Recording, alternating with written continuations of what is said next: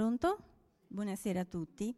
Eh, io non sono nel programma, però non sono un ectoplasma, eh, in quanto sono stata arruolata proprio all'ultimo minuto per uh, tenere questo panel. In realtà sono, uh, questo panel è dedicato a um, tre uh, pubblicazioni, due della Kippol, che sono l'antologia dei paradigmi imperiali e ehm, l'antologia dei, del stesso quantico della Kippol, nella quale sono presente anche io. Mi, pre- mi, presento, sono Valeria Barbera, piacere a tutti, chi non mi conosce eh, adesso sa chi sono.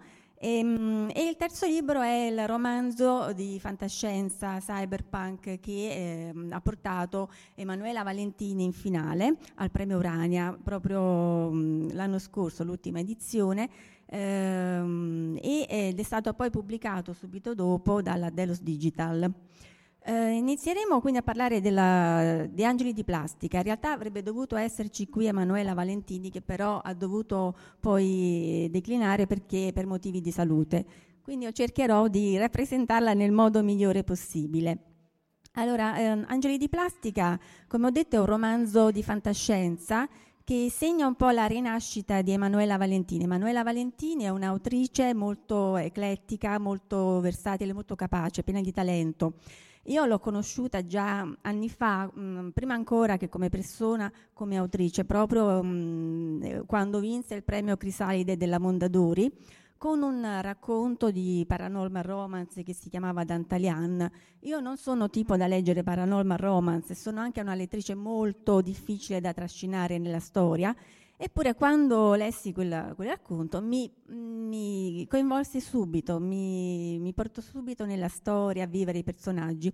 Questo modo particolare che ha Emanuela Valentini di scrivere, di descrivere i personaggi, le situazioni e soprattutto eh, le idee che riesce a sfornare. Eh, in seguito poi ho letto anche altri, sue, anche altri suoi racconti eh, però eh, ho continuato a trovarlo gradevole, ehm, pieno di talento, a piacermi. Per cui quando poi l'anno scorso ho saputo che lei in, uh, aveva mandato un romanzo alla, um, al premio Urania, ecco Sandro Battisti, um, sì. Io uh, sono partita con Angeli di Plastica. Eh, eh, quindi sto impersonando Emanuela Valentini, non ho i capelli blu, però sono lei. Sì, sono Emanuela Valentini. In questo momento. Sì, sì, mi sono fatta bionda. No, no, come senza barba. La barba si vede. Comunque niente, eh, quando ho saputo che l'anno scorso che mh, mm, Emanuela aveva mandato un romanzo uh, al premio Urania, Uh, ho detto subito sì, non l'ho letto, mm, senza neanche averlo letto, ho detto sì, io ti vedo in fi- subito in finale perché sei troppo brava, non potranno non, non capirlo anche i giurati. Eh, detto fatto, è arrivata in finale insieme ad altre due autrici molto capaci, il che ha significato che quella finale è stata veramente di grande qualità. Poi è stata vinta poi il, quella finale da, Luca Cremo della Kippel con um, Pulpagus, che è un altro grande romanzo, però questo non toglie assolutamente il merito di Emanuela Valentini Martini di essere riuscita con, quel, con Angeli di Plastica a stabilire un traguardo, a raggiungere un traguardo al quale lei era, aveva desiderio di, di, di raggiungere e dopo aver vinto vari premi le mancava soltanto diciamo, questo. Infatti proprio l'anno scorso ha vinto ha vinto, eh, è stata la prima donna dopo circa 40 anni a vincere il premio Robot con un racconto steampunk. Però veniamo ad Angeli di Plastica. Angeli di Plastica è un, um, è un romanzo, come ho detto, di um, genere cyberpunk, ma non soltanto, e um, racconta la storia di una ragazzina di nome May, il cui passato è molto oscuro e il presente è molto difficile. Eh, in, questa, in questo futuro immaginato da, in questo futuro immaginato da Emanuela Valentini, eh, c'è, una, c'è, una, situazione abbastanza distopica, in quanto l'inquinamento eh, ha reso eh, praticamente il cielo invivibile, eh, dal cielo pio- piovono eh, piogge acide, per cui le persone non possono diciamo, ehm, gironzolare quando piove senza una protezione, eh, altrimenti rischiano la salute e anche la vita. In, uh, e la plastica impera, c'è questa industria che sforna eh, tramite delle stampanti 3D degli oggetti di arredamento di plastica. E, mm, la, la, premessa è questa, a un certo punto la macchina che dovrebbe sfornare oggetti di plastica 3D, in realtà a un certo punto comincia a sfornare esseri umani o comunque umanoidi, persone che non si capisce da dove sono arrivate. E, mm, in, questo, in, questa cornice distopica, mm, consumistica e mm, veramente tesa alla, alla disperazione che eh, si, si, muove la, la storia di, eh, di, May, una ragazzina che ha dei problemi, eh, così dicono, psicologici, ehm, perché lei ha un loop neurale nel cervello che la porta, ogni qualvolta lei si fissa su un pensiero, a ricevere una valanga di informazioni eh, in merito a quell'argomento. Quindi se lei a un certo punto si fissa, sulle, comincia a pensare alle lumache, questo Google che lei ha nel cervello, che lei chiama a volte GPS perché le consente anche di localizzare persone, questo Google che ha nel cervello le scarica tutta una serie di informazioni inutili che però il suo cervello deve elaborare. E oltre a ciò lei sente anche una voce nella testa, delle voci nella testa. Una di, una di queste voci è di un ragazzo che lei chiama Nort che mh, mm, eh, appare nei suoi sogni e le chiede aiuto di essere salvato. Da, questo, da, questa, da, questa, premessa poi si, si, svolge, si, sviluppa tutta la storia abbastanza drammatica eh, di, di, May, il, il cui, diciamo, la cui origine è oscura sia a lei che al lettore che viene pian piano poi svelata diluendola nelle pagine, eh, pagine mh, mm, che sono veramente scritte in una maniera come un flusso di emozioni. Questo flusso di emozioni è stato considerato quasi un difetto da alcuni lettori, per me invece è un pregio. Mm, questo romanzo eh, è un flusso di emozioni perché? Perché rappresenta il momento in cui Emanuela Valentini si è rigenerata, è rinata dopo un periodo, come lei ha detto in alcune interviste, eh, era un anno che lei non scriveva più niente e per uno scrittore passare un anno senza scrivere nulla è, è una cosa abbastanza seria, perché la scrittura ha qualcosa di muscolare, è come uno sport, ha bisogno comunque di essere tenuta in pratica, in esercizio anche perché poi dopo un anno cominciano a venire un po' di... a me, almeno a me, verrebbero le fisime, oddio ho perso il talento, riuscirò a scrivere come scrivevo prima. E che cosa è successo? Che un amico che viene poi a cui è dedicato il romanzo l'ha spronata a scrivere um, un romanzo da mandare a Urania in soli due mesi, perché era settembre quando hanno iniziato a scrivere. Lei in due mesi, scrivendo la sera dopo il lavoro, ha, ha, ha sfornato questo questo romanzo, prendendolo da qualche parte nell'iperuranio, un po' come si materializzano le persone all'interno del romanzo di questa stampante 3D, si è materializzato questo romanzo dal cervello di Emanuela, si è materializzato sulle pagine. E, mh, quindi a maggior ragione questo romanzo che è un flusso di emozioni perché rappresenta la Emanuela che si libera di tutti i pesi, di, tutte, di tutta la, la, l'ansia, di tutto il nervosismo che aveva accumulato in un periodo che per lei è stato veramente molto brutto.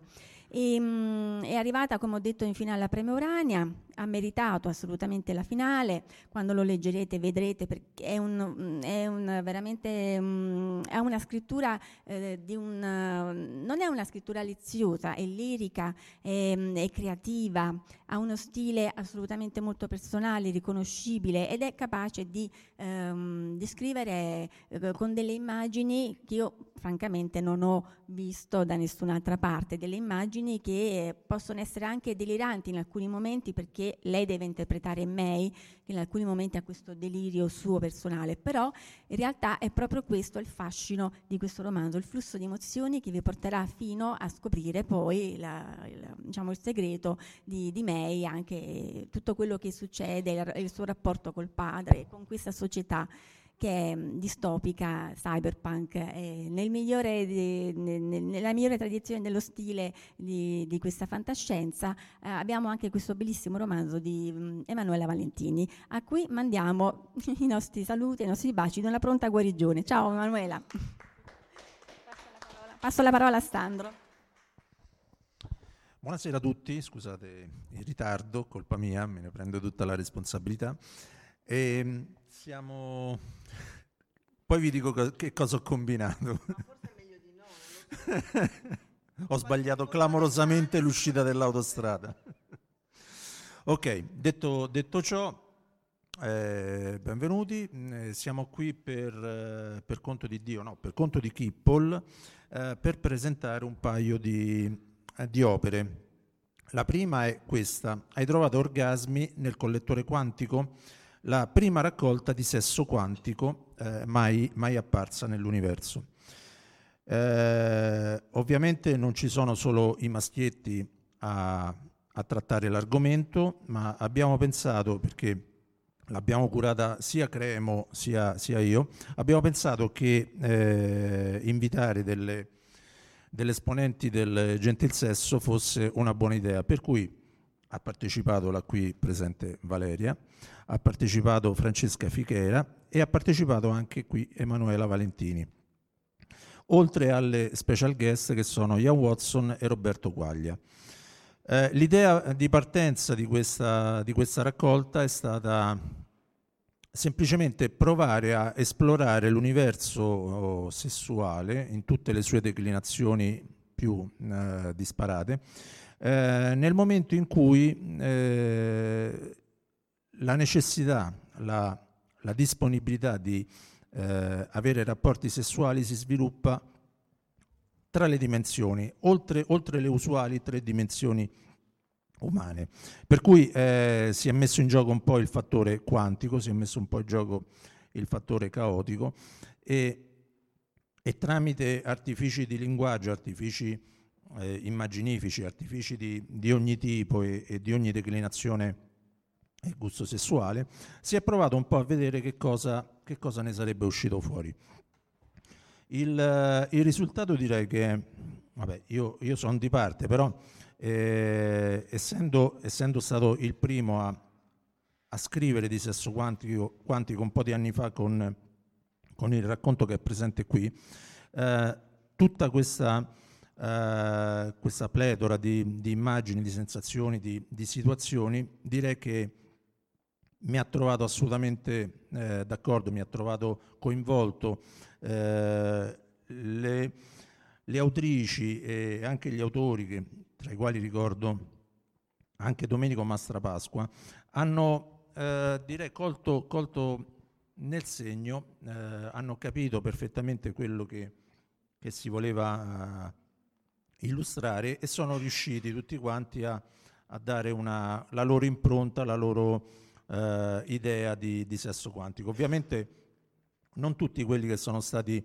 chiamati alla raccolta hanno centrato il problema, infatti l'argomento.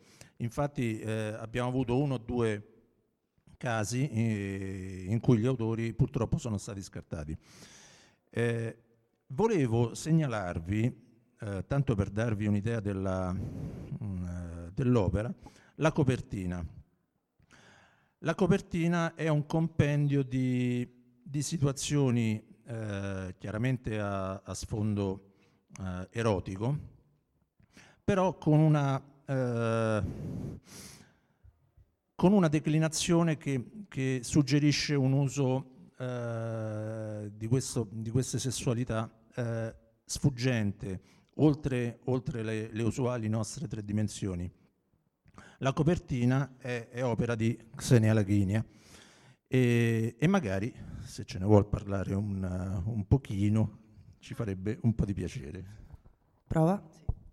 Io in realtà stavo un attimo valutando così in itinere un'altra cosa. Oddio, eh, potrei parlare, vi potrei parlare per ore di immagini, ma in realtà eh, la bellezza di un'immagine che parla nel silenzio, quindi mh, mm, trovo che se poi siete curiosi vi avvicinate e venite a scoprire un po' il lavoro che ho fatto. Eh, non amo mai molto in realtà raccontare eh, del mio segno, perché il segno parla di per sé. No. E stavo pensando a una cosa in realtà, e mh, mm, poi mi, mi aggancio un po' appunto a Sandro. E se leggessimo dei piccolissimi estratti cercando di rimanere nel tempo, eh, calibrando bene anche degli, degli, assenti, ovviamente tipo quattro righe, un piccolo intro e vi presto la voce e faccio una piccola cosa se volete, a fine, a fine insomma, discorso. Comunque è stata una grandissima avventura eh, questa copertina.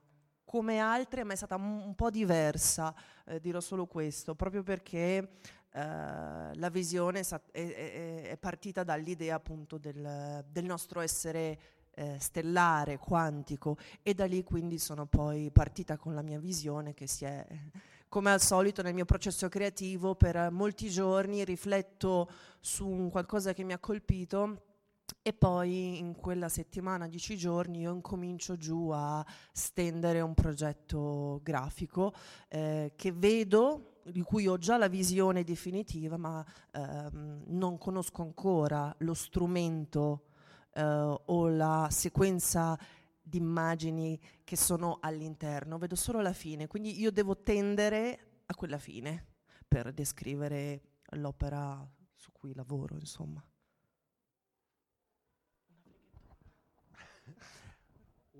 un'altra, un'altra, presentazione che volevamo fare in questo spazio eh, è del tutto autoreferenziale. Allora, in questo, in questo volumetto di, sempre di Chippo, l'Officina Libraria, sono presenti è presente una, corposa selezione di miei racconti, sia eh, quelli imperiali, cioè ambientati nell'impero connettivo, eh, l'ultimo romanzo edito è quello che, che, ha vinto il premio Urania quasi due anni fa, e altri invece di, eh, ambientati in un mondo connettivista, in un mondo cibernetico, in un mondo eh, cybergot. E L'opera era uscita inizialmente in formato uh, ebook ed erano due volumi divisi, eh, uno appunto imperiali e, e l'altro eh, tutto il resto. La, ci è venuta in mente però l'idea che poteva, poteva far da compendio alla, al, all'impero connettivo, alle, alle, opere uscite dell'impero connettivo e, e come supporto a, ai prossimi eh, romanzi eh, che sto scrivendo, che sto editando, uno eh, ne, ho, ne, ho, due in sostanza pronti per, per, quasi pronti per uscire e, e spero entro, entro l'autunno che, di, di, darvi notizie.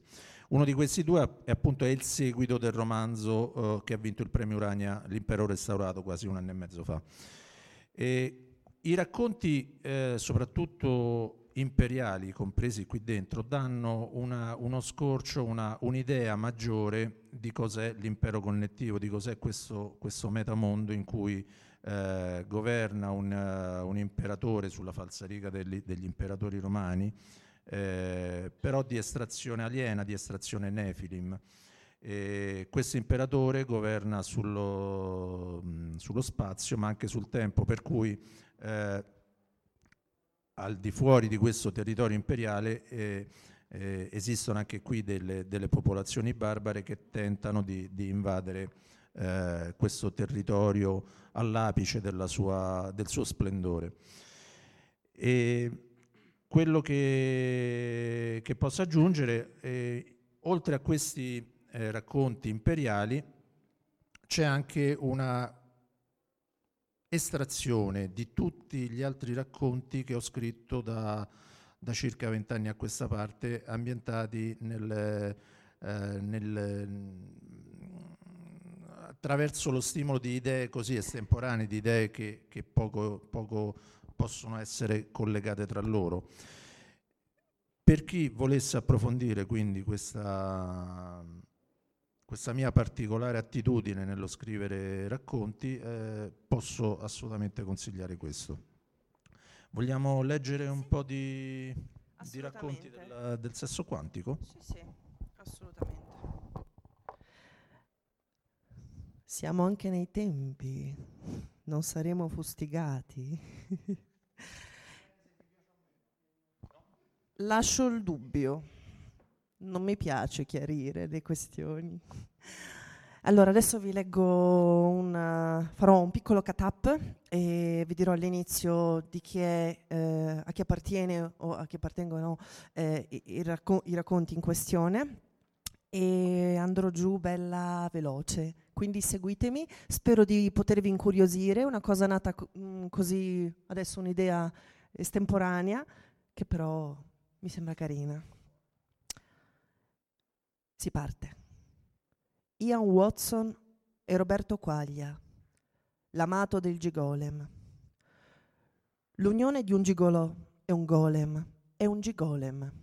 Lui, lei, può essere maschio, femmina o entrambi i sessi contemporaneamente e forse anche altri sessi ancora sconosciuti.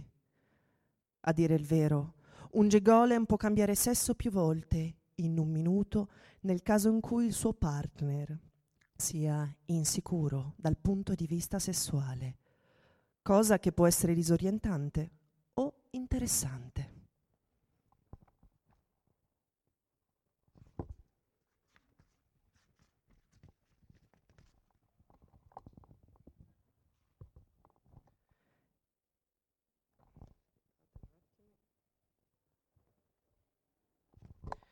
Emanuela Valentini, efflorescenza cinabro. Se si sia trattato del down, di una proiezione onirica, io non so dirlo. Assumo droghe, sì, annuso, inoculo, inghiotto, ma mai nessuna sostanza mi aveva condotto così lontano. Mi sono perduta e vago su strade olografiche all'apparenza interconnesse che il mio sistema però non rileva e anzi ogni nuovo aggiornamento il tessuto basale risulta totalmente discorde da ciò che era stato fino a un attimo prima. Sono convinta che si tratti di un errore, forse una sovraesposizione di flussi incoerenti o un blackout olistico di qualche centrale nei pressi del mio loculo.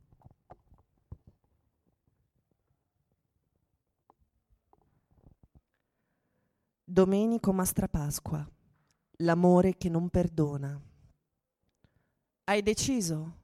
ti dice il Papa. Quasi. Ti avvicini all'ottava mortulante della fila.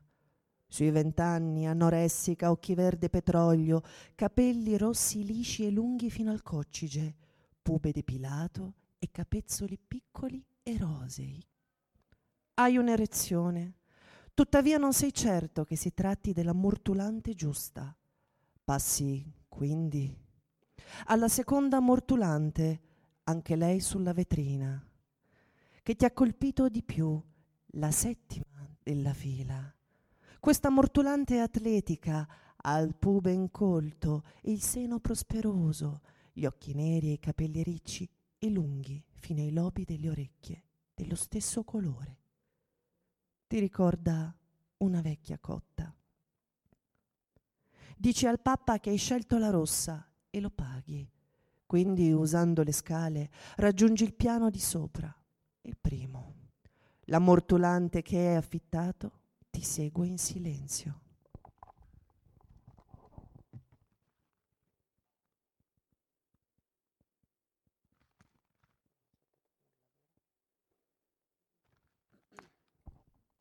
Luca Bicremo, Giulia.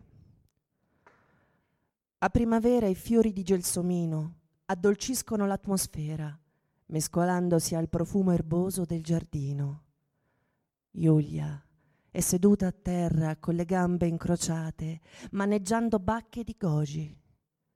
Ha braccia e gambe scoperte. La sua pelle è chiara e liscia. Attorno a sé piccoli contenitori, in ognuno dei quali ci sono foglioline, ramoscelli, fiori e piccoli frutti. Ne stringe uno tra pollice e indice e lo guarda in controluce.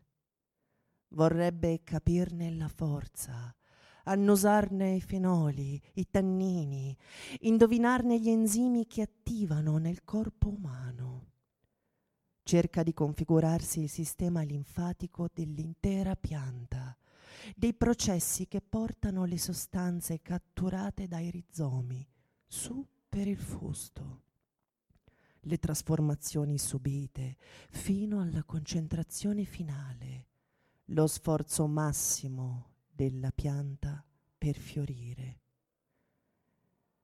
Giulia è assorta in questi pensieri mentre sente chiamare il suo nome. Sei ancora qui? Sai che ore sono? le dice Marta, la sua precettrice, con il tono preoccupato. Giulia scuote la testa, porta i capelli come una ragazza della sua età, lunghi sulla schiena. Tra poco dobbiamo andare. Non hai studiato niente.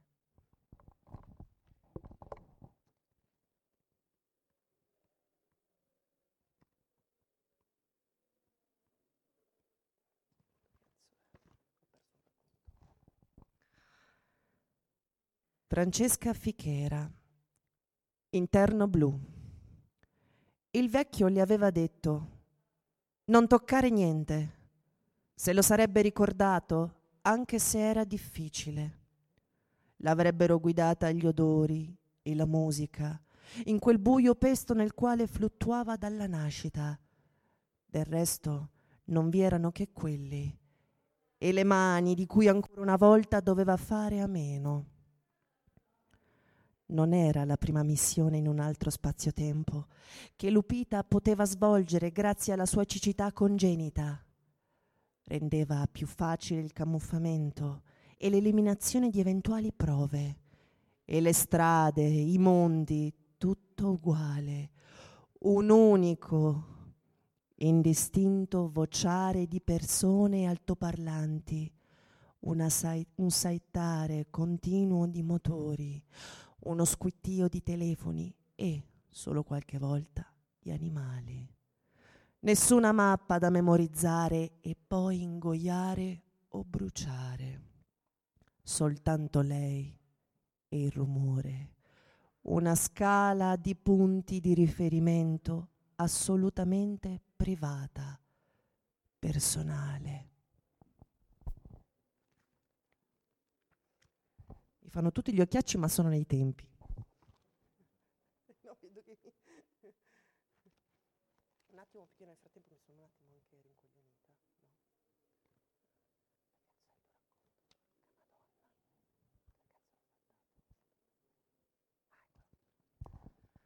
Valeria Barbera, che è qui innanzi a voi.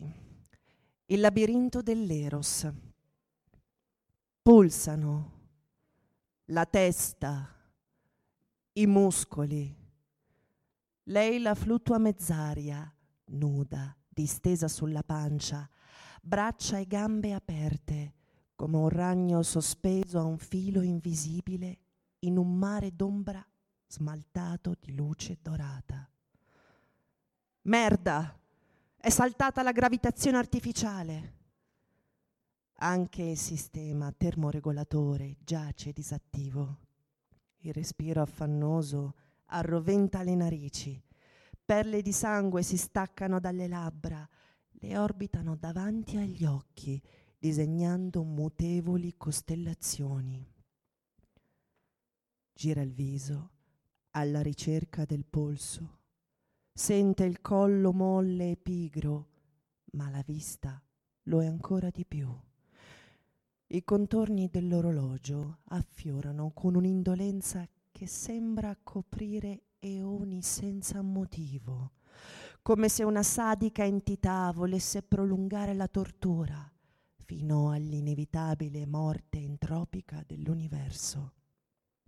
Le cifre verdeggiano tremule. Nove secondi. Ho perso i sensi per nove fottutissimi secondi un tocco sulla spalla, duro e puntuto come una lama, brividi giù, lungo la schiena. Ruota distinto per divincolarsi, colpisce qualcosa, allibisce.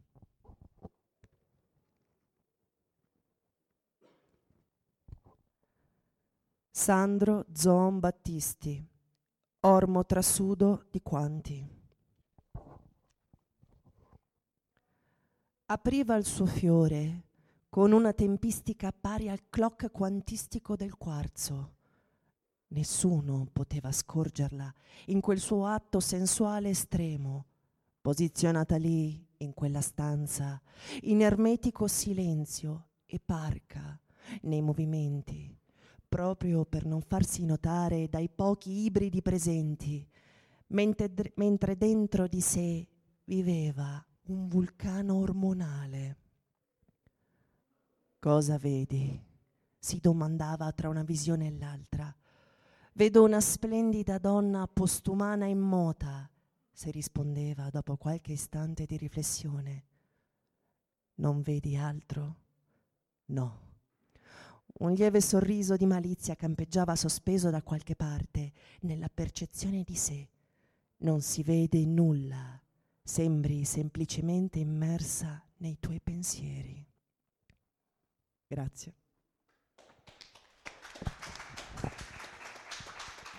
Io volevo dire soltanto un ultimissimo intervento. Allora, se è vero che la fantascienza nasce per esplorare la realtà, allora della realtà fa parte anche la sessualità. Qualcuno dice che il sesso e la fantascienza non vanno d'accordo. Io spero che questa antologia abbia dimostrato che invece vanno molto d'accordo e hanno molto in comune. Quindi leggetela e esplorate con noi la sessualità nel postumano. E godetene. Grazie a tutti.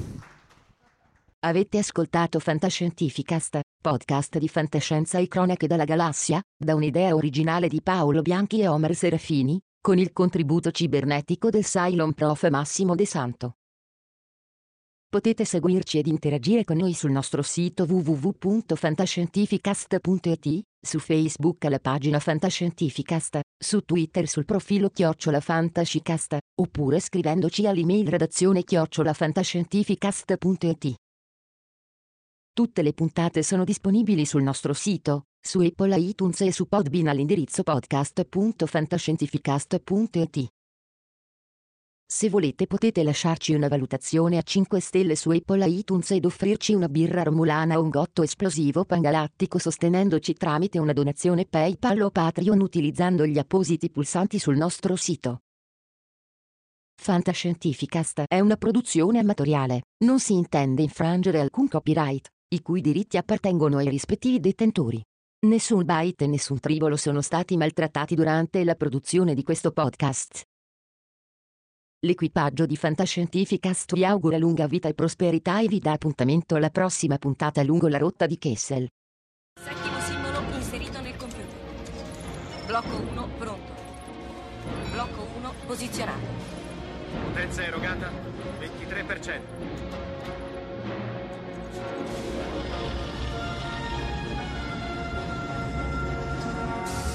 Così. Blocco 2 è pronto. Attivato. Blocco 2 posizionato. Siamo al 35%. Arme rosse, evacuare l'area intorno allo Stargate. Liberate l'area, torniamo da voi, chiudere porta. Andiamo, sbrigate. C'era quello sotto la grande pietra. Sì. Mio padre lo trovò nel 1928. È fatto di un minerale che non si trova sulla Terra. Blocco 5 posizionato. 75%.